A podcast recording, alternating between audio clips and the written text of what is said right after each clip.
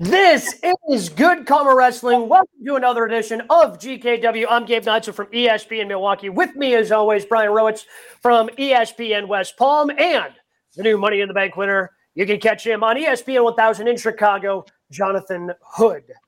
And speaking of Money in the Bank, that's where we have to start. The main event, I didn't see it coming, didn't think it would actually happen, but sure enough, we have a cash in from Austin Theory, finally, of that Money in the Bank briefcase. Rumors about maybe he's going to be the first one to hold on it for a full year because you have the year. What are they going to do with him? Well, he decides to cash it in. But oh, no, no, no. He's not going to cash it in on Roman Reigns. Why would you do that? He tries to cash it in for the United States Championship, which again, kudos to Triple H. You've done a good job of making it relevant. Maybe you're making it trying to make it a little too relevant at this point. Uh, so he tries to cash in for the U.S. Championship and loses in the main event of Monday Raw this past week. Uh, I I just cannot wrap my head around this one. There have so where we start today. Is this the worst Money in the Bank cash in ever?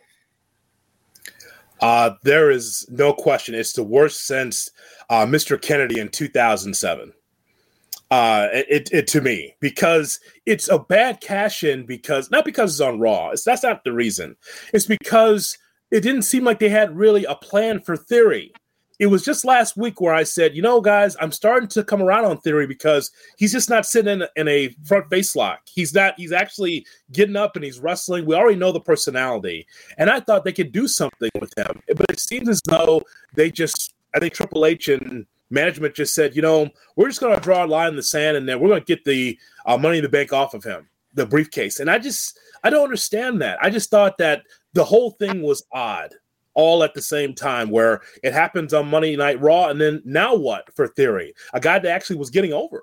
Yeah, and I think the other thing, like we've talked about on this show, if they were going to take the briefcase off of him, they were sort of setting up a month or so ago him and Gargano. Like that would have been perfect. Like let Gargano sort of challenge him, call him out, win it that way.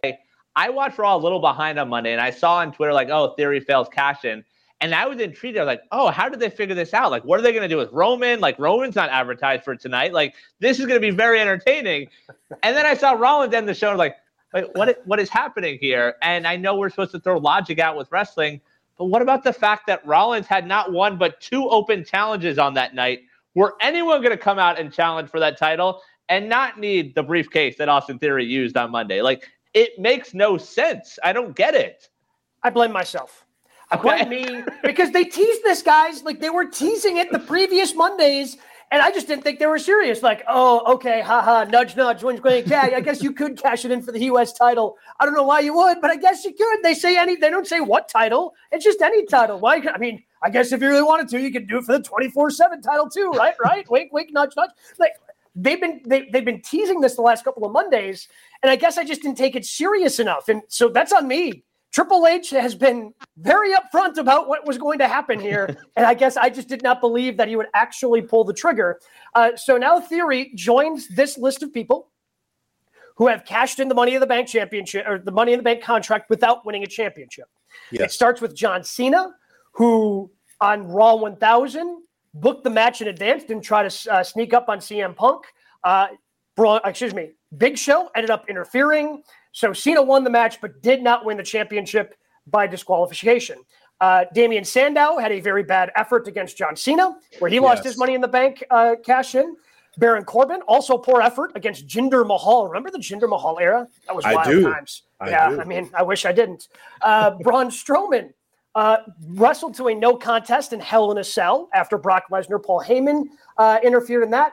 Then you also have Theory, who lost this past Monday. Also in there, it's it. I don't know where this falls because Otis is a Money in the Bank winner, and then he lost his contract to the Miz, who then successfully cashed in. But Otis, to me, is also on this list of bad Money in the Bank wrestlers because he eventually lost his Money in the Bank briefcase.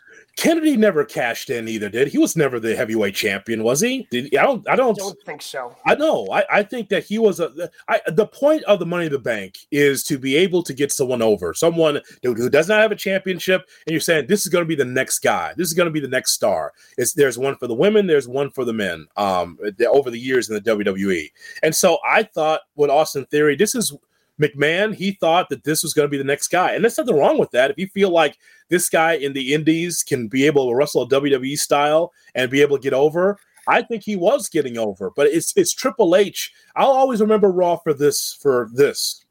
He put into the trash can the 24-7 championship, the money in the bank, and Ali all in the same episode.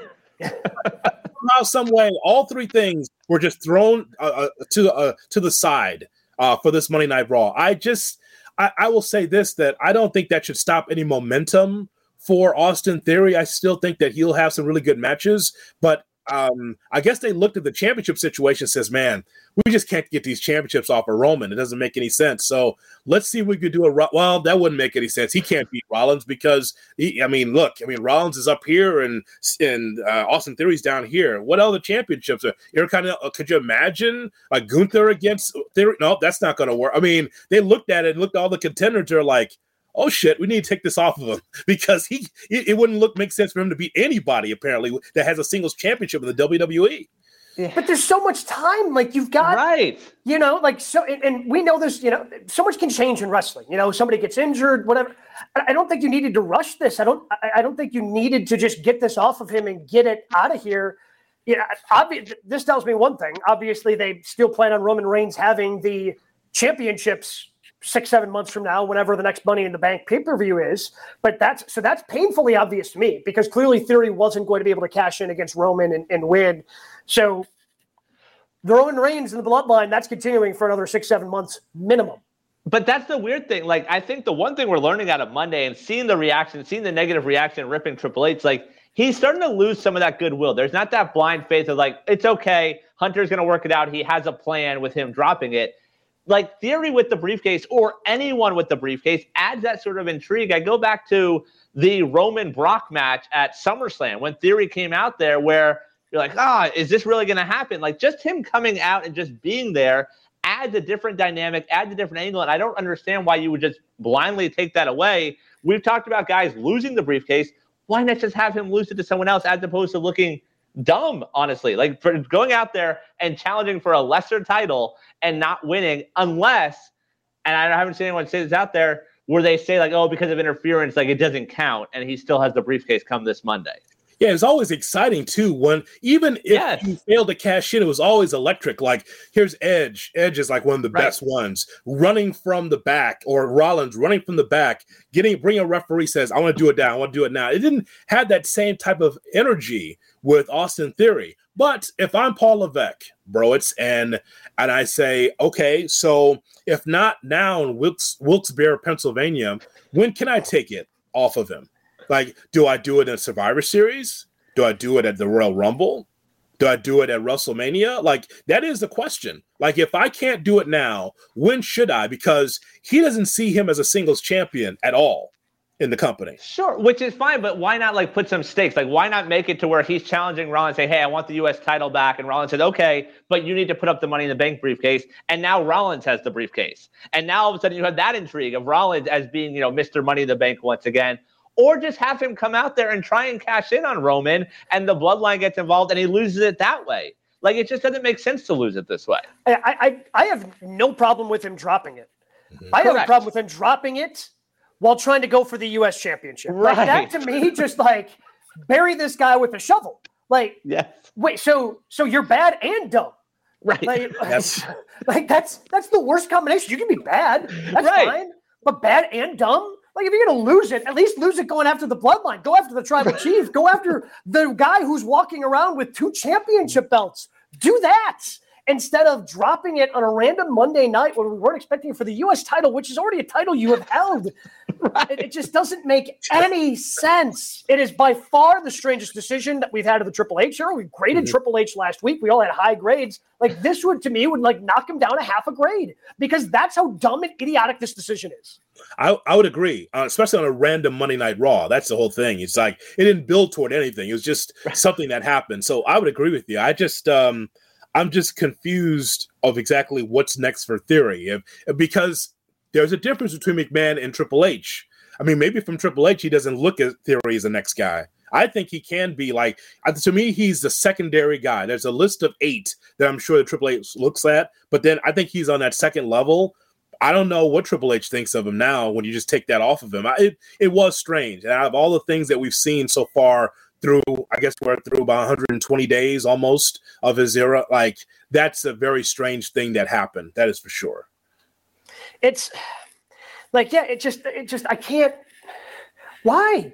Why would Yeah. you do this? Because Yeah. and here, the other thing is like I've been starting to come around on Austin Theory. Like I when when he was more or less crowned and then he got his WrestleMania moments and they were doing the whole thing with him and Vince McMahon and the whole thing like okay. It, it was kind of the reaction that a lot of people had to Roman Reigns when he was initially away from the Shield and being jammed down everyone's throat Mhm. kind of the same thing. And now with Triple H in charge, I'm like, okay, let's give him a little bit of a chance. And he's put on some bangers, man. Like he's put on some really good matches.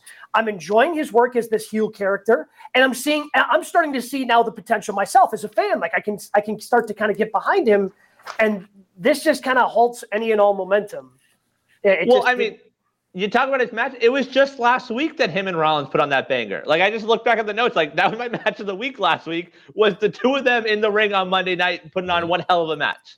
And like the fact that now have this the next week, it just it's Vince logic where you're like, okay, like were you thinking beyond this week? Like were you thinking about your next moves? And the fact that so many people, at least the New York Post or Times, to put it out there like saying it's the worst decision ever, you completely killed theory sort of says something to what we think about Triple H, the Booker, and that maybe he's starting to lose some of the goodwill he had 100 days ago. Unless there's a grander plan, which I think we're going to get to within the framework Yeah. of this show. There might be a grander plan for him, but just but I just think that between now and WrestleMania, or between now and the next Money in the Bank, you know, who's going to be elevated to that point where they can be seen as the next guy. I guess Sure. that's what it comes down to. Hey, if Theory wins a championship, you know, for a long time under Vince, guys like uh, Rey Mysterio, Chris Benoit, CM Punk, a lot of those wrestlers were the champion, but really not the guy. Bray Wyatt, Sure. they were the champion, not the guy. I don't know if I don't know if Theory was going to be in that same category, but you know, without the money in the bank briefcase, what is he going to be? That's what I'm interested in seeing because he's one of their good, I would say, one of their top, you know, heels uh, in the company right now. So I'm I'm very curious to see what happens next. The other thing that they're out there also, we talked about Triple H, you know, getting rid of the Hell in a Cell pay per view. There's also rumors that maybe he gets rid of the Money in the Bank pay per view and that becomes part of WrestleMania. So maybe it's just a clock thing. But even that, I mean, it's November. You didn't have to do it on Monday, but maybe it's something to just sort of reset the clock for him. Okay, quickly, just to put an end on this, who is is this the worst? Who is the worst Money in the Bank wrestler? Is and is this the worst cash in? And if it's this isn't the worst cash in, what do you have as the worst cash in? Uh, well, like I said, for me, it's it's it's Kennedy was the worst guy with Money in the Bank. But then you we mentioned now who was that with um that you just mentioned earlier that was a WWE champion just for a short amount of time? Gender. Jinder Mahal. That and that was not a short amount of time. No, that was, a- way too long. That was a long run for Jinder Mahal, who did there were defeat multiple pay per view main events there. Bar- I- who defeated I Baron. Corbin when Corbin tried to cash in. That's it. Yeah, I tuned out. That that was that's before this is predates GKW when I didn't have to watch Raw. Like did- where where I was doing a wrestling podcast, but it was never anything about Raw. There was a reason why because Jinder Mahal was, and listen, I know that was a business decision. So it's just like, hey, Oh yeah, we want to get this TV over there in uh, you know, in Saudi Arabia and internationally, we got to make him champion. But yeah, I tuned out of all that. Yeah. So I would say definitely worst cash in just because it makes no sense the U.S. title. In terms of wrestling, though, I think it has to be Otis because like the Baron Corbins, the Kennedys of the world, there's at least that intrigue of like, you know what? This is the mid card guy that maybe they push a little bit, and you say there's the potential that cash in. No one saw that with Otis. Like he was over, he was lovable. They had the whole Mandy Rose thing. There was zero percent chance he was ever going to be a world champion. So to me, that's still the worst wrestler to win it. Was that during the pandemic? Was that Yeah. on Yep. top of top that was of on. Titan Yep. Tower? Yes, Okay. that was a cinematic uh, Money in the Bank. yes, where him, him, and then the uh, women's winner was Asuka, who then that next Monday became the women's champ when Becky Lynch stepped away because we knew she was pregnant. Um, Wasn't I am someone or going. something also thrown off the roof that night? I think Rey Mysterio died. Yes, they threw him off the Okay, roof. yeah. Yeah, yeah. He is a All legend, right. baby face. He, he survived. That's He amazing. did. That's it's incredible. Like they threw him off the roof and he somehow survived. You know, and now and maybe he wishes he didn't because now he's feuding with his son. He had to go over to SmackDown. Yeah. Um, I so I I'm with Otis as my worst wrestler, and yes, this is the worst one because it doesn't make sense. But you know, shout out to John Cena for doing the oh, I'm not going to cash in behind your back. I'm going to announce the match, and we're going to do it on Raw 1000, and telegraphing that oh yeah, you're not going to win because. But at least that makes sense for him. Like for white meat babyface John yeah. Cena, you know, try so hard. That makes sense for that character. Uh, yeah, it makes sense. It doesn't mean you have to like it, but it does, it does make sense. Which, which you cannot say for this. It doesn't make any sense to try to cash that thing on the U.S. title. All right, so that was one of the, the biggest stories in wrestling this week. We've got three other ones we like to talk about. We call it the three count here on GKW. Brian, what do we have at number one? We'll start in the world of AEW. The newest world title eliminator tournament has been announced. It'll conclude at full gear. The winner will get a world title shot at Winter's coming on December 14th.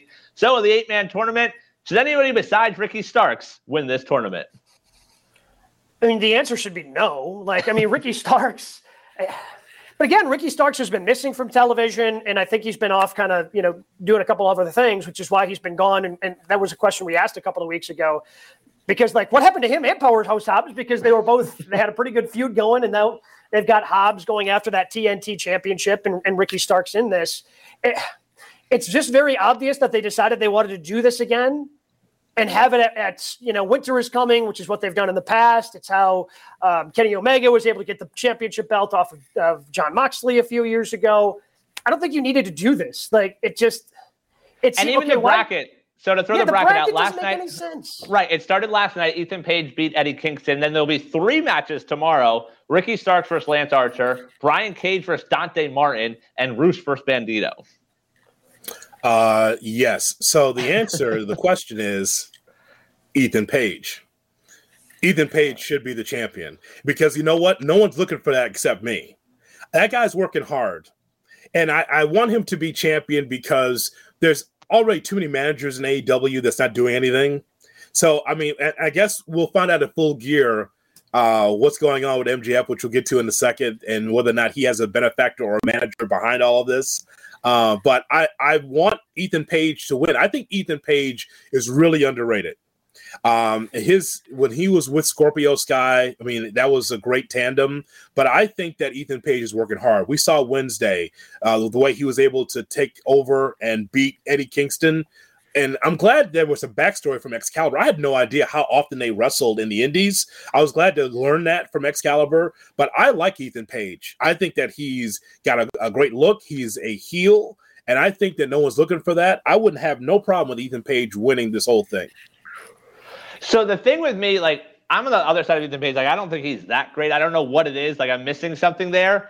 But like projecting it forward, like Ricky Starks versus heel MJF, that's a fun match. That's a story you can get behind. The crowd can get behind Ricky Starks trying to win that title. You know, to Gabe's point, it sort of speaks to AEW booking where you shoot someone up, they get so hot, and it's like, hey, haven't we taken them off TV for a few weeks? Like, no, that, that that's not the way you keep them hot. Like, do what you do with the acclaimed.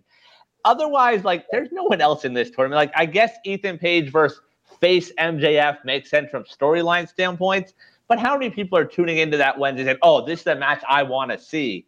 The other side is playing the flip. Is if Mox wins next week, Mox versus Eddie Kingston, and I know he's gone now, but like that would have been a fun Wednesday night of, hey, is this going to be the one that where Eddie finally gets that world title? Mox has to be the one to sort of put him down, like, you know, taking old Yeller out to the back, like, ah, I'm sorry, Eddie. Like this isn't your night. Like that would have been fun. I love you. I'm yeah, sorry, sorry, I love, I love you. you. Oh He's got him in the bulldog. I'm sorry, I yes. love you. I'm sorry, I love you. Perfect. It's, it's Shawn Michaels Flair all over again. yeah, exactly. tremendous. So like those are the only way you can make sense of anyone else. And like I like that the tournament doesn't have a bunch of like big time names. And you say, okay, hey, maybe there's someone there. That's why I said just, Ethan Page. Somebody's got to get hot, man. I like, know. There's no one in this that should do that though. Like Lance Archer means, is just a giant jobber at this point. Like Bruce and Bandito put on a great match. This means Brian Cage is winning, right? I guess. like, that's that's all this means. That Brian Cage is going to end up winning because those are the two that you can make a case for: is Ricky Starks and Ethan Page. Because I am still of the belief that the firm is behind MJF and they are going to help him win against John Moxley, especially just the way that Mox has been so protected in yes. just about every one of his losses. He doesn't lose clean all that often. And they had him lose clean to CM Punk. So maybe they protect him here again. And and and he loses because of outside interference, much like we saw when um, Kenny Omega took it off of him. So that would make sense. And then, but in the off chance that they actually pay off this, I don't need anything storyline with you know, like, hey, I, I can do it on my own. Don't need the dynamite diamond. Don't need any of this stuff with him trying to prove uh, that he can do it on his own, yes, then Ethan Page with the ongoing firm versus MJF stuff, that can make sense. Otherwise, it has to. Yeah, otherwise, it's Ricky Starks. It's, it has to be one of those two because those are the only two that have really stood out. Bandito's had some good, couple of good matches when we've seen him, and he's finally signed that contract. I like Rush, but he seems to be kind of just wandering aimlessly without Andrade around. And the only two that make sense are the two that we've mentioned. I, I can't make a case for anyone else. I would have loved the Eddie Kingston thing. I love the way we just fantasy booked that, but unfortunately that dream died. But I mean, that's that's what Rowitz does. He's trying to constantly book Eddie Kingston into world championship. Give him a world title. Let's go. No. Listen to the crowd. He does. And listen to the crowd. Listen to Rowitz like a wrestler from the 70s. All you gotta do is listen to the crowd. That's it. Okay, yeah. All, all 5,000 of them every Wednesday. Yeah, listen to him. Yeah, every And it kicks is over. Yeah. I mean, the other guy, I mean, Gabe, didn't even mention, I'm like, Dante Martin, like, I feel like there's been ebbs and flows with him. Hurt. He's always been yeah, hurt. he gets yeah, like him versus heel MJF. Yeah. I guess at, this point, with, with, Dante is like heated up and cooled down so many yes. times. It seems like he's he's he's heated up and cooled down more times than Big Show has turned face and heel. Right? Like it just happens so often in AEW because of the injuries. I guess I'm just I'm, I'm over Dante Martin at this point. I, I I think he's a tremendous wrestler. I was really hoping that one of the times he got hot, he could also develop a character to go along with the good work rate that to me he has in the ring. And unfortunately, he just hasn't been able to stay healthy enough where man, I, I know he's cut promos, but if you were to play a tape, if like you were to play three random voices right now for me, and Dante Martin's one of them, I don't think I could recognize his voice. Like he, he's not much of a character outside of this dude is super athletic and is right. going to do some really cool things that you know only Rey Fenix can do. Yeah, that that's because he's been so in and out of the company because of injuries. You need to be able to work with him. Uh, look, what was Jack Perry uh, a year and a half ago, right. hiding in the back, did not want to do promos. Anybody seen Jungle Boy? Jungle Boy, you had to track him down, you know, by the dock someplace, and they had to. This is what I was told, because he didn't want to do it, did not want to speak, and so now you can't get him off the camera. Now he wants to beat everybody's ass, right. which is good. That's, I mean, you're a professional wrestler, right? You're supposed to look in the camera and let people know you want to beat someone's ass. The same thing with Dante Martin. That just comes with time. He's young, I get it, but you know, I think that as much as I think that Ethan Page should be the guy, I, I think that it's going to be a baby face like Ricky Starks because if it is Starks, now you got Starks and MJF. Now you get the future of your company. Two yep. young guys under thirty going at it. I like Page because of, of I think that he's on the ascend.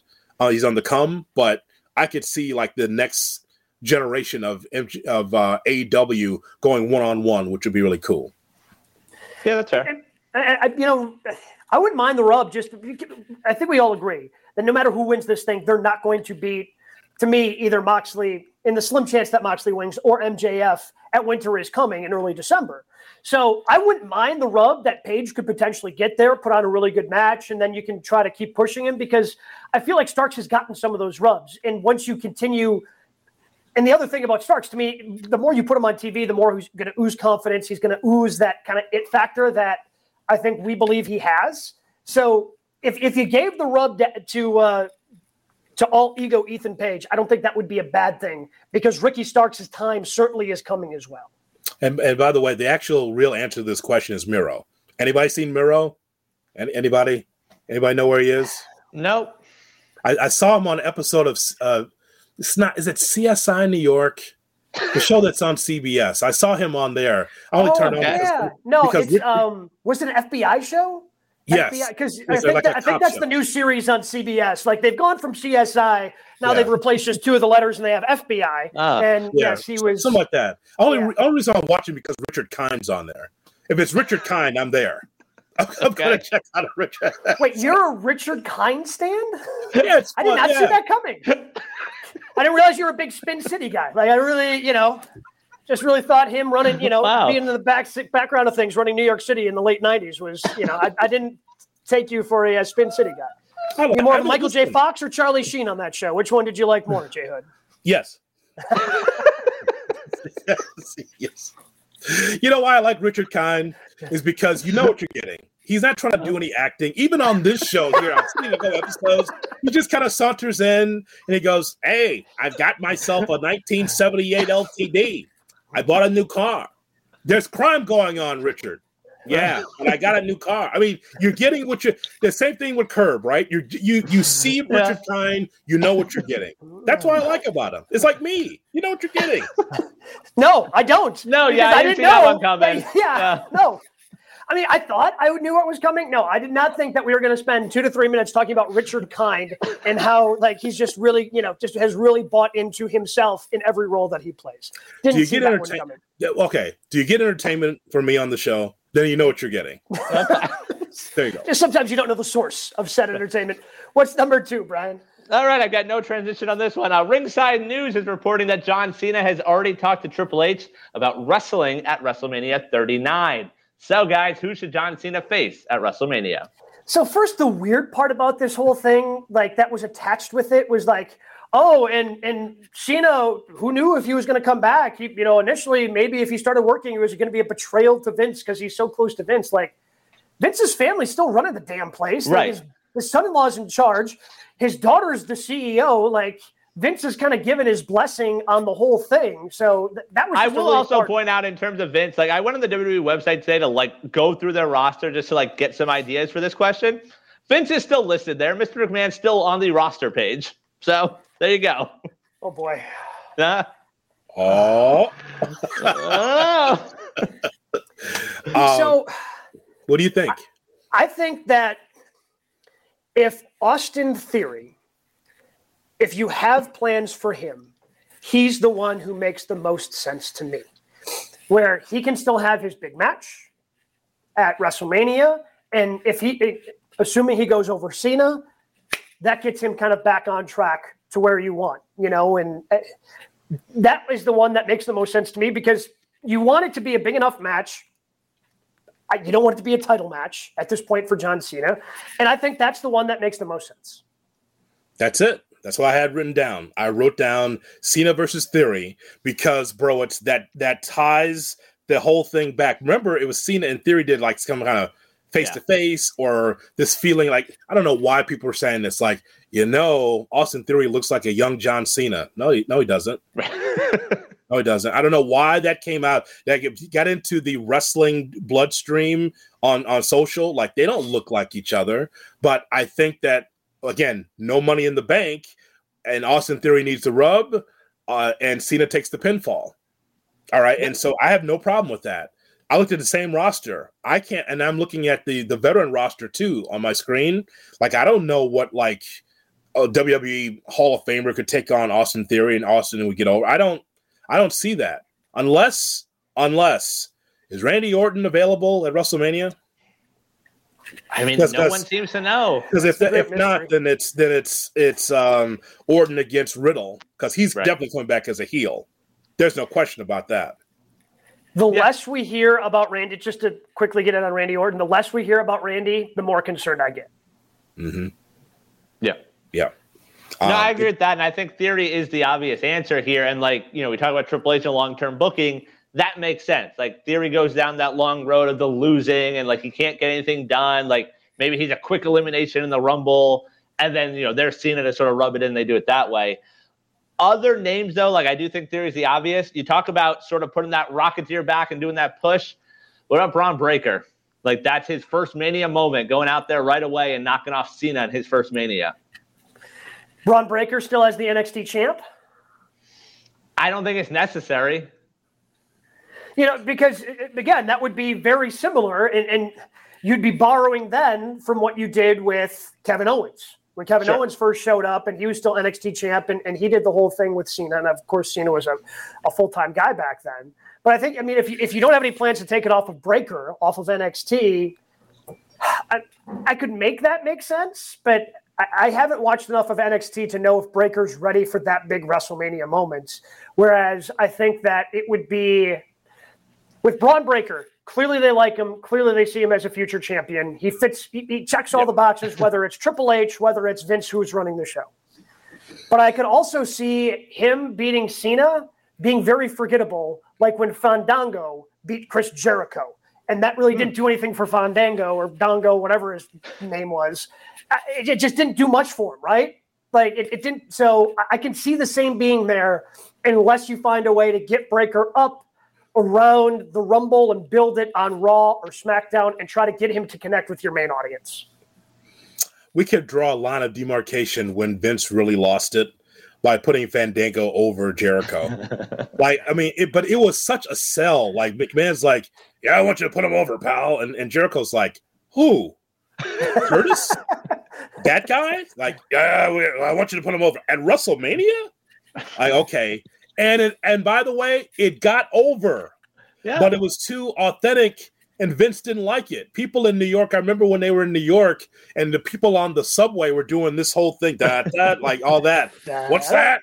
People Da- like it. da- da- da- da- it. da- da- da. Can you imagine? Like, it just it, that, that's that's also that's so nightmarish. I'm sure for Jericho, knowing that he had to lose the WrestleMania against that guy. But I can't. It, are we missing something, guys? Let's put our heads together. Are we missing something? Someone from AEW, someone from the outside to take on Cena? I look mean, at I this was just looking at the roster. Like, I mean, you mentioned Miro earlier, so I the way I wrote it was a Rusev do-over, Gunther, and continuing his dominance. Oh, jeez. I just can't see. He, he, he crushed Cena. But like that would add to him, like as Yeah. much as dominant as he's been, and I think that even makes him a world title contender at that point. That you know what? That makes a hell of a poster, by the way. Like Yeah. Cena and that jaw against like Gunther. That would that'd be a hell of a poster. As much as they've leaned into the foreignness of Imperium, I have a hard time imagining they would put him over Cena at Mm. Mania. You know, it just doesn't. Because you would have to lean into like the USA Europe Yes. thing, and uh, Come on, man. This ain't 1989. No, The- but that's- the, the, No, the you're right, yeah. USSR. The US. Yeah, okay, so you're telling me that they would they would not leave, t- tell me that even though Triple H is running things that you don't think that's how that's playing out. Cena's going over. Cena's going over Gunther ten times out of ten at Mania. See, that would not work. I would not like that. Like Cena crushing any of these guys makes no sense. What about Cody? I kn- listen. I know it's pro wrestling. I just hate the old school trope of like, "Hey, man, you know this is you know this is an Austrian against an American," and like, "I am a real." Um, like Hogan comes out with the flag. Like, uh, Oh, Hogan, he are we done with this? Huh? USA Hogan? number one. The other country Hawk Pui, no? Oh, Sheik. You saying Sheik against Cena? I heard Sheik comes out there. He's won at WrestleMania before. He won the gimmick battle royal. I remember that. So, seriously though, so what if? What about Cody?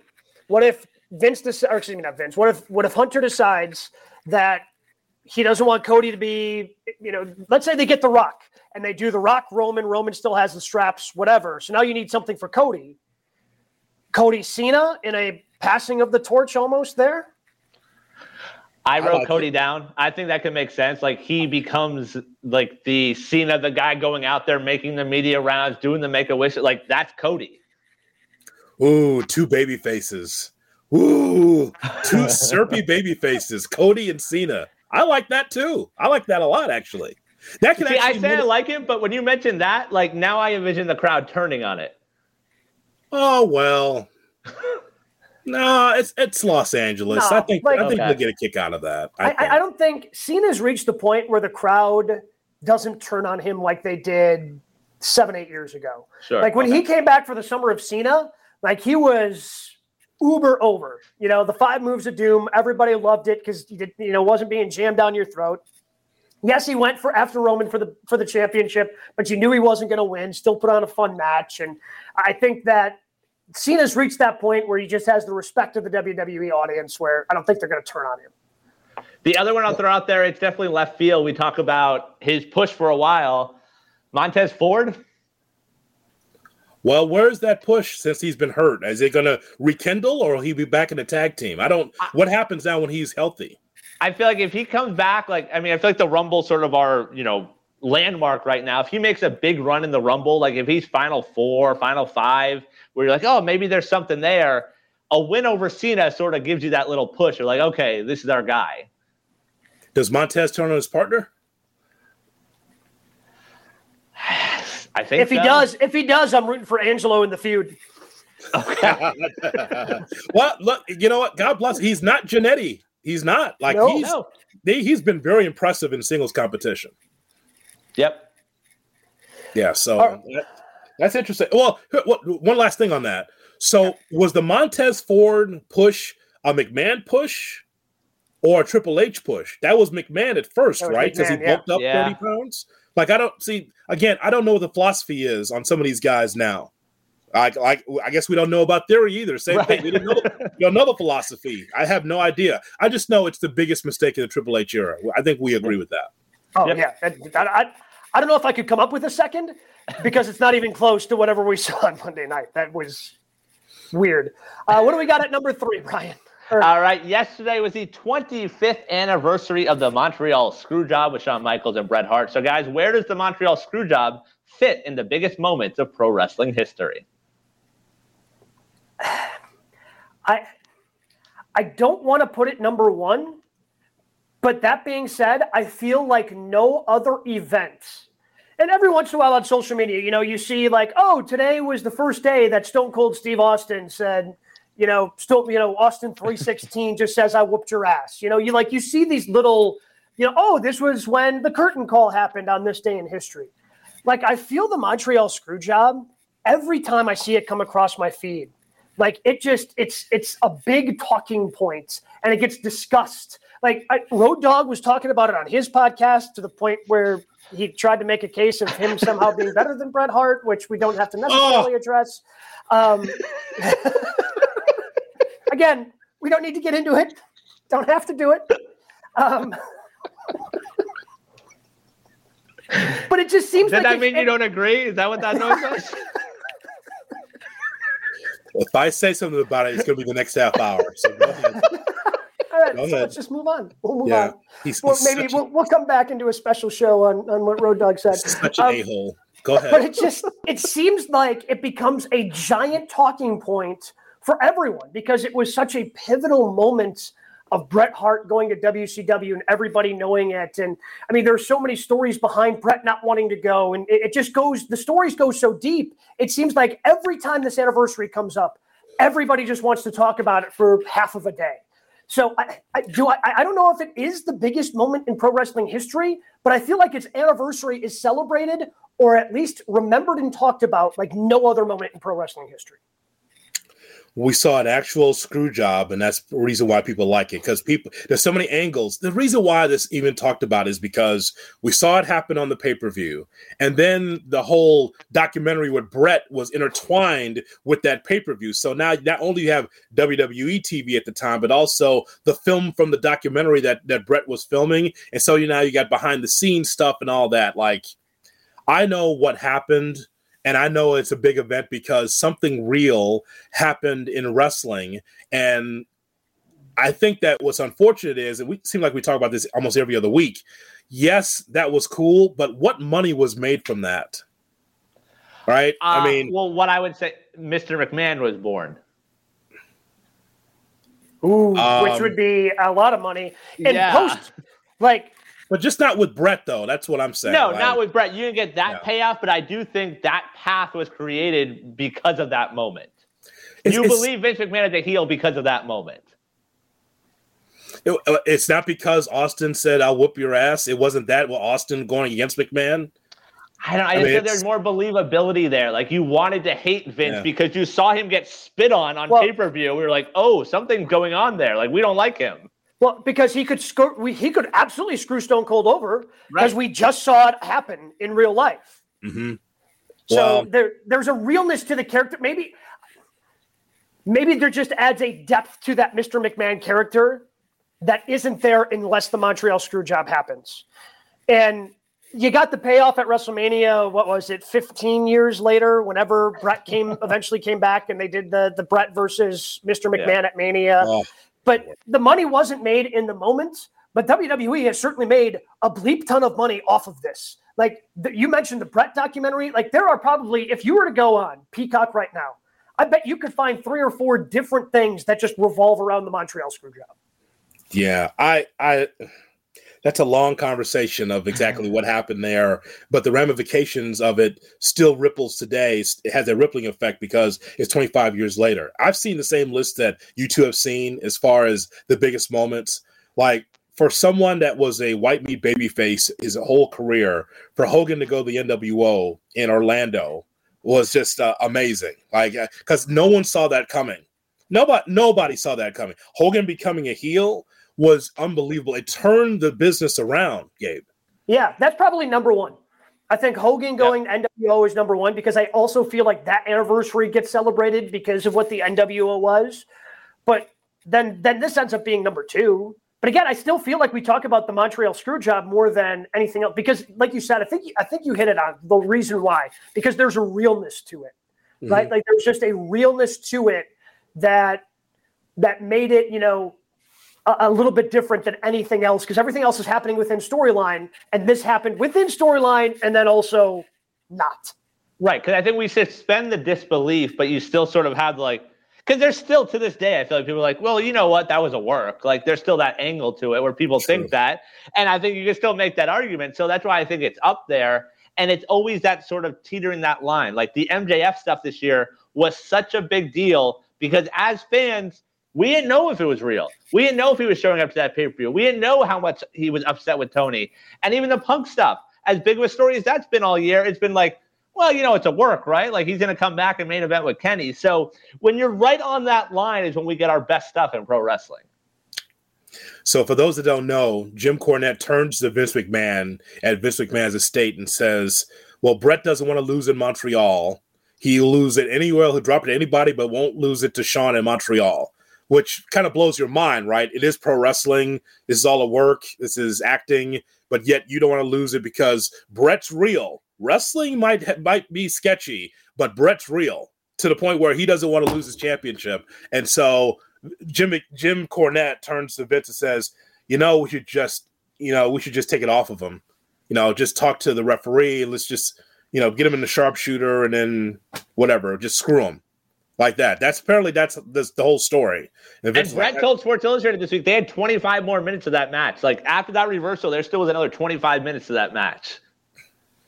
I don't know what stories. That's the ones I keep hearing that Jim Cornette told Vince. Oh, you should just screw him. He can't do this to the business. No one's bigger than the business. All this stuff, right? And then, so Hogan turning heel, Hogan beating Andre at WrestleMania, slamming him. Sure. Uh, even though I could, I could send you guys right now uh, footage of Andre being slammed. It's just some random house show in Houston. um, Harley Race did it as just a transitional spot. I saw myself.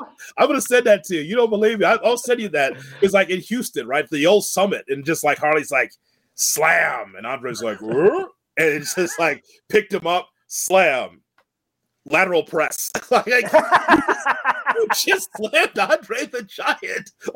apparently, Andre got slammed all over the country. Just nobody saw it on national TV. No one saw it on pay per view. Uh, so that was big though because it's WrestleMania. Yeah. Many people didn't see that before. Undertaker streaks ends.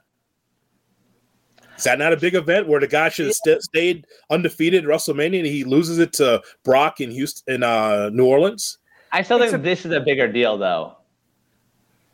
Yeah, like I mean, certainly Taker losing was a, yes. a great moment, and and again, it gave us the one of my favorite wrestling memes ever of the, the guy just like staring in disbelief, his eyes like the widest you've ever seen. He can't believe that Taker just lost at WrestleMania. But yeah, it's it's that's certainly up there. That might be top ten. But again, I think I think it's NWO. I think it's this. And whatever you have at three, there's probably a significant gap. So see, I put this at three. I'm putting Hogan heel turn and I'm putting Vince leaving. I know it wasn't in the ring, but like oh, experiencing that this year, like is something I never thought I would experience in my lifetime with Vince still alive. So yes. I think those two are the only two I would put above Montreal. I think three the three of us were in a daze. Like we could not believe yeah. that we start a show and then McMahon leaves. And you're just like, what happened? Like Vince just yeah, Vince is no longer in wrestling, which is one of the biggest moments in our lifetime as wrestling fans, if not the biggest moment. Yeah. I mean, that's oh. that's why this is all interesting. Is there's a number of answers here for this. Well, again, because like going around, it was unbelievable. Like Brian was getting ready to be on vacation. Like Brian wasn't supposed to be around, and I'm texting him like, "Hey, I know you probably can't, but like Jay Hood and I are going to do a quick emergency show." And Brian's like, "Why? Like, what are you guys? like, what are you?" Like Vince just stepped away. What? Are you My serious? initial reaction was shit? that was the day they said Triple H was taking over booking. I'm like, why are we doing a special show? Like, we can wait a few days to talk about Triple H taking over booking. I don't understand what's happening. And then Gabe informed me. yeah. I called Gabe. I go, Gabe, Vince McMahon is no longer with the company. What? And all of a sudden, the phone just was rattling. I, I don't I think he was using a landline. Wow! It just disconnected. It just the, we don't have cell phones was, in Wisconsin. It hasn't gotten here yet. He, he was all the hello. Gabe, he went to went to the station. By the way, Austin three sixteen says I'll whoop your ass was in, in Milwaukee, was it? It not? was. Yes, it was. Wow. Yes, it was. Yes, it was. Yeah, the one of the biggest moments probably ever is at the old Mecca, right? Mm-hmm. Yep. Yeah. Yeah, mm-hmm. so. yeah, and that's a huge one just because it, it, it birthed one of the Mount Rushmore WWE superstars of all time. You know, yeah. like it really took off Stone Cold on that on that trajectory. One last thing on this because I, I don't think it was a coincidence going back to Road Dog. So in the eight man tag to start the show on AEW last night, it was not lost on me that one of the gun, one of the ass boys, kind of did the Road Dog little shake, rattle, and roll, and then it got reversed into a sharpshooter. That was not lost on me. I think that was done purposefully, taking a shot at Road Dog, who claimed wow. to be a better sports entertainer, and did not think that that Bret was a great wrestler. He was a good wrestler, wasn't great. Brian James doesn't know what he's talking about. He, yeah, he, has, he has, no idea what he's talking about. And I'll, I will not say anymore because I'll explode on him. Uh, and, and really, this will go viral because he has no idea it, for for him, he was the worst wrestler in DX. And you're yeah. talking about it like he was. Think about it. He was. Yeah, no, I mean, I'm, I'm trying to, th- yeah. I was trying to think if I could make a case for him to go over X Pac, but I don't think I can. All those guys could have been singles, were or could have been singles champion, including Billy, Billy Gunn, who I thought was underrated. He had his run as, as Mr. Ass, which I thought was entertaining, but that guy could go too. Brian James, please. Please. Are you kidding me? Are you gonna I mean, say that about say, Bret? He did yeah. say that Bret could work circles around him, but he felt that he was a better sports entertainer, and that's where the money is. Okay. There's a WWE guy right there. That's actually yep. that's a Vince guy. That's a Vince guy, yes. That's a, yeah. that's a Vince uh-huh. guy. Because All the right. one that could do do both, and Bret, by the way, had charisma as a single. Oh does yeah. He, does, does, that not matter in the, like, the new generation of WWE where he puts the sunglasses on kids? Yeah, the purple and black, the sunglasses, like Bret's. It's not like Bret wasn't just because he was a great wrestler, right? Like, despite what what Road Dog said, like he's a great wrestler, and like he created one of the the more iconic looks in WWE history. Like it was a cool look.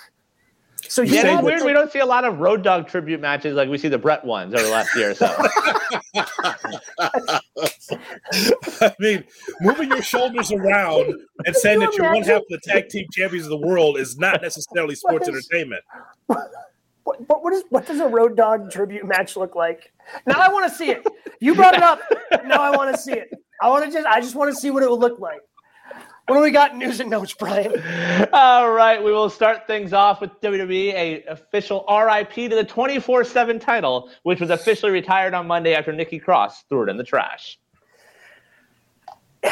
um, you have your favorite memories, guys? 24/7 title. So I didn't mind the 24/7 title because again, it was just you got three hours of raw to, like it's a long time. Like you got a long show. So having something that was going to be comedy booked in some of it hit some of it didn't. I, I don't know if i'll necessarily miss it because i don't think i've really missed it since it's been off of television but it, it wasn't the worst of vince mcmahon ideas. I'll just put it that way. Yeah you know it jumped the shark for me when Robert Roode is running around trying to get the 24 7 championship. Yeah. Bobby Roode, glorious?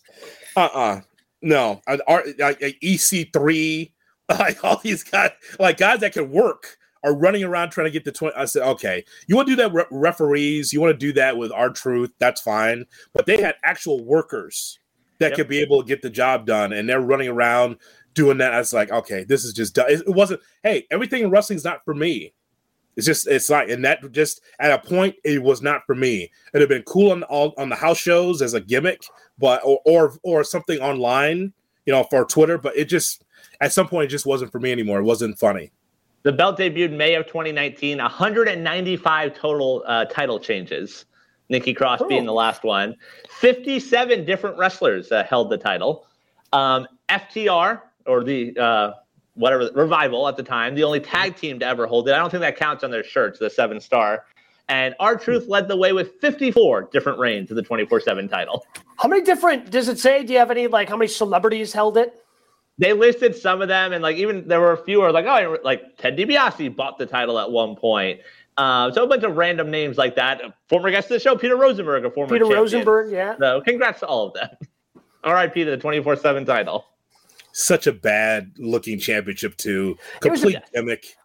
I mean, look, I understand the Packers aren't you know playing well right now, but there's nothing wrong with the green and gold colors. Oh, for heaven's sakes!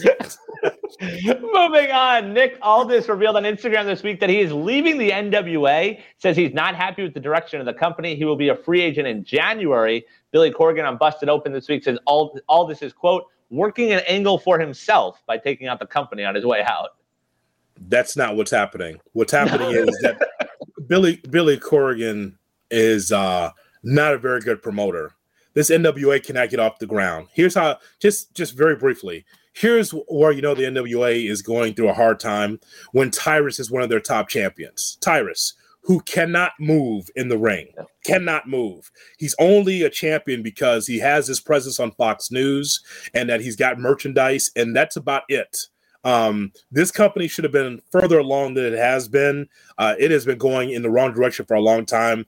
Nick Aldis is the only thing that was holding it up.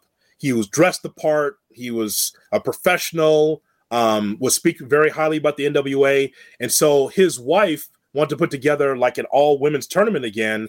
And Corgan's like, "Yeah, we just don't have the talent for that."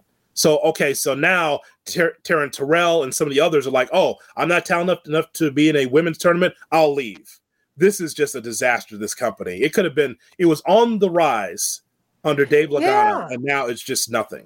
It just really when when Power first started and and you know the YouTube show, it felt it felt like there was some momentum. Like it felt like within the internet wrestling community that people were kind of getting behind the show. Not that it was you know suddenly going to show up on television and, and draw numbers that AEW is, but it felt like you know there was an old school nostalgic feel to it.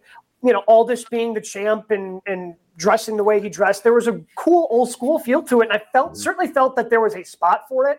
But yeah, but, but about the only time I hear about NWA now because I don't seek out its contents. Um, I did initially when Power. I, I, checked out a couple of those Power shows, but yeah, the, the, only time I hear about it now is when bad things are happening, like Nick Aldis leaving, which. I'm curious to see where all this open ends up because he's going to be a real asset if he goes to WWE or AEW. Well, I'll throw that out. Free agent in January. Does Aldis in the Rumble make an impact? Does San Antonio know who he is? Um, some will. Some would say the NWA has been in obscurity, and he's yeah. been a long time since he was on WWE. Yeah, he's part of. He was part of AEW before AEW, correct? Yeah, he, he was. Remember, at, he lost the title to Cody at All In. Yeah. Yeah. That's still at the time. That was still a little bit niche, a little yeah. bit. Yeah. Um, so I think that it'll pop some, but not much. But I would like to see him and uh, his wife Mickie in yeah. the WWE. In AEW, I'm not saying that it would be bad. I'm just saying that WWE, he had an opportunity to kind of name his schedule, get back in the sky, and he looks great. He's still in great mm-hmm. shape. So I like to see them as a package, actually. Yep, I agree. And finally, news and notes: Braun Strowman uh, going viral on social media after his match with Omos at Crown Jewel, tweeting, "quote Holy hell, Omos! Can you believe we got 47 stars?" And reminded the people that no one cares at all about these floppy floppers, giants and monsters greater than Flippy Flipper, who bags your groceries at Kroger. He has since apologized, saying he was joking and he has mad respect for everyone in his locker room, and the internet wrestling community, quote, can't take a joke. Oh, so that it wasn't a joke, man. Like you're on record saying all this stuff before. Like now you've been reemployed. You've been giving a second opportunity. And I keep going back to what Bryan Danielson talks about in terms of the reason why he was able to work, why Rey Mysterio works. Because if you just have all, as Braun Strowman, flippity floppers, it probably doesn't work. Right. But if you have nothing but monsters, that doesn't work either. You need a good mix of both to try to draw in a broad range of people to your wrestling program, your entertainment program. Like him being so offended that his matches don't rate well. Like also, you're also not that great of a worker. Like my favorite highlight of Braun Strowman, and I show this to everyone. I have shown this to anyone who comes to my house and I make them watch wrestling. Like if I'm watching a wrestling show, like, yeah, you can sit there. I have to watch this. Um, I show them when he accidentally caught Brock Lesnar with a knee, and Brock Lesnar got pissed off and hit him in the face for real. It's one of my favorite things ever. Like, you're not that good in the ring, Braun. Sorry, pal. Right. That's why you're not getting high rated matches. And, and, and if it doesn't matter, then why is he mentioning it? Right? right. I mean, does he realize that 90% of that roster of flippy floppy guys? Ninety percent of the roster, men and women. well, that's why you see things. So, like other wrestlers were going on social media, where like Jericho retweeted, goes, "Oh, I used to work at Kroger," and then Ricochet responded, like, "Oh, I worked there also." It's like you're in the same locker room with a guy like Ricochet, and you're saying that he's trash, basically. And it also loses some steam when you're the guy that created an entire company that didn't have flippy floppers, and then you came crawling back the minute Triple H called. Like you sort of lose some steam if you're not out there doing your thing, controlling your narrative and oh. showing the world they don't need those floppers. Like you lose some steam there. Oh, bro, it's with the promo. That's pretty stiff right there, brother. Holy cow. okay, calm down for God's sakes. What a strong promo! But it's Let the truth. Flopped off the top rope. Yeah, uh, like hey, like hey, hey I don't want to. I don't want to cross you, pal. I I, uh, I, I agree with you. Like there, there was just no reason for that. And so for Omos just one quick thing about him, I know he went back to Nigeria recently, uh, and so that gives him a whole different personality. Like oh, he's back home with his family and seen him in a long time. I could clearly see an opportunity for the Hurt Business with Omos coming together. I think at some point that would not surprise me. Where God, does Lashley need a heater of all things? Could you imagine Lashley needing Omos to to help him out, kind of like Shawn Michaels Nash? I could actually see that in WWE. It wouldn't surprise me. Hey, I'm all I'm all here. If they decide to get hurt, they, they broke up hurt business prematurely, and they have teased too many times getting them back together. So I swear to God, Hunter, tease me again. I'm gonna be upset. And we got a Shelton promo and match on Monday, so there's sort of something there. Yeah, yeah, yeah. We did get a Shelton. He still looks the same. It's amazing. it's amazing. He's been doing it for 20 years. He still looks the same. Amazing. Awesome. Good for him. Uh, what do you guys have as your match of the week? Uh, for me, I'm going to go back to Friday. I think Orange Cassidy and Shibata for the All Atlantic title. I don't know Shibata. I, you know, read it in a little bit, and the fact that the man almost died, and now he's out here wrestling. Like that was a damn good match. And Mike Tyson being amazed by the two of them on commentary, like that just added to the entertainment side of that. And I think going Tyson, to Saturday, Tyson, Tyson, by the way, calling spots, do the yeah. moves, like whoa, doing his thing. And the other one is Saturday, like Roman and Logan Paul, like was fun. It was entertaining. We talk a lot about Logan Paul has proven he can be a wrestler. He's a damn good wrestler. I don't think we're giving Roman enough credit either, because every time he's in these spots, he delivers also. And as good as his character is, he's that good in the ring right now. Also, like that was a fun way to end Saturday. Yeah, I'm sure Braun Strowman didn't like it because Logan Paul yeah. is one of those flippity floppers that he so much dislikes. But and he took a video while jumping off the top rope. You know, I don't know yeah, where that stands. um, dude, I don't know how. I don't know where I have to set the bar for Logan Paul for him not to like. I feel like I'm I'm getting more and more confident because the matches he puts on are great and he seems to constantly. I know it's been three matches, but he's clearing the bar every time he's out there. I, I kind of anticipated maybe this being a shorter match, you know, where he gets in a couple of spots, the one lucky punch, Roman kicks out, and then finishes him off. But man, that was so much fun on Saturday. It really was. Again, in the creativity of, of taking the video because he's the social media guy, doing the frog splash onto Roman on the announce table, and they put him in spots to make him do some night, some great moves that don't take that are overly complicated. Like I think about the blockbuster that he gives, you know, from the middle rope, top rope when he when he hits Roman with that, and it just it all looks so good and so smooth because he is a really good athlete. Like that was it just that is the match that just over the last week is constantly sticking out in my head.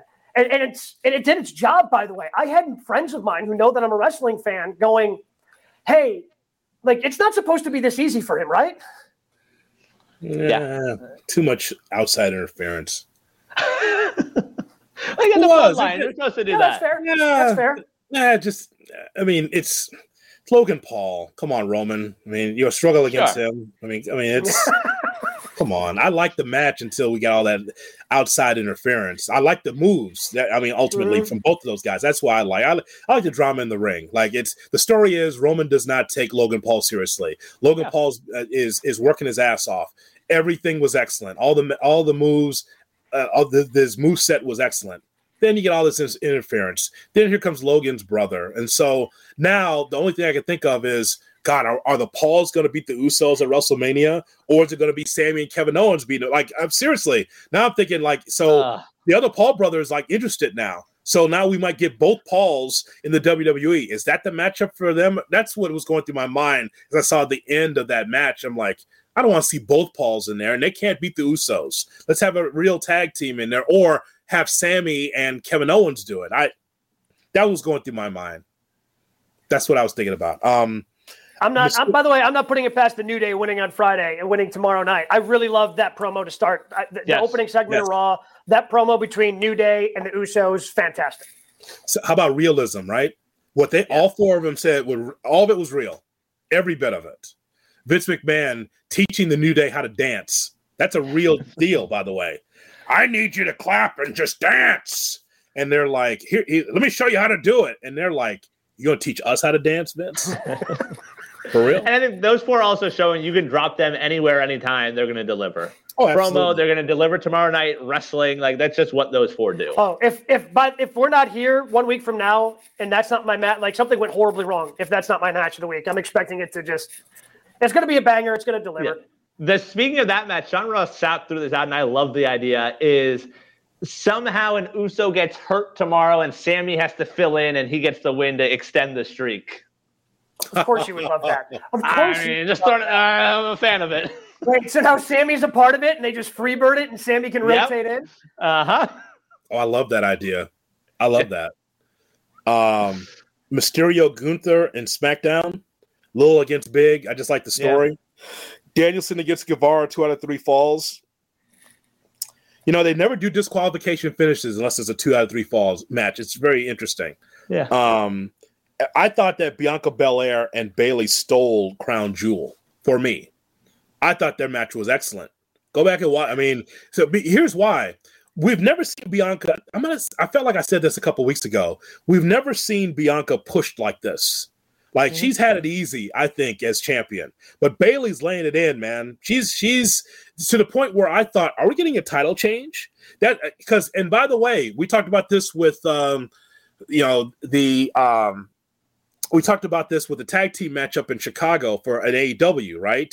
Scissor Me Daddy, those those yep. against yep. uh Swerve against Swerve in Our Glory, which we're getting yeah. again at which uh, yeah. Yes that that matchup, Swerve in Our Glory in that matchup against uh the against those two, against, against yes, and we thought it should have been a title change there, right? Same yep. thing here. Bayley was so good and so convincing. I thought she was going to win the championship against uh Bianca Belair, so I like that match a lot. They've delivered every time. Like they yep. delivered in their ladder match, they delivered now, and like we shouldn't be shocked. Like when you go through in the last decade Bayley's probably in five of the best women's matches, five of the top 10 women's matches. Like she just, uh, she's underrated as a wrestler. Um, she delivers in the ring. And of the four horsewomen, I mean, her and Sasha Banks are probably the two best, like in ring performers. And, and I think it, also bonus points for that ending. Like that was a creative ending to that match. Mm-hmm. Or like, what are they doing here? And they're like, oh no, she's like trapped in there. Like I really enjoyed that ending. Yeah, I like the match. That was the best match at Crown Jewel. So that'll uh, that'll do it this week for GKW. There's again plenty still going on in the world of professional wrestling as the Usos try to break the New Day's Tag Team Championship consecutive day record. They'll be wrestling tomorrow night. I'm sure we'll talk about that. I'm sure we'll talk about so many other things as this month we have War Games as part of Survivor Series. We have full gear for AEW. So many things to get into. Thanks for watching. Thanks for listening. We'll see you next week on GKW.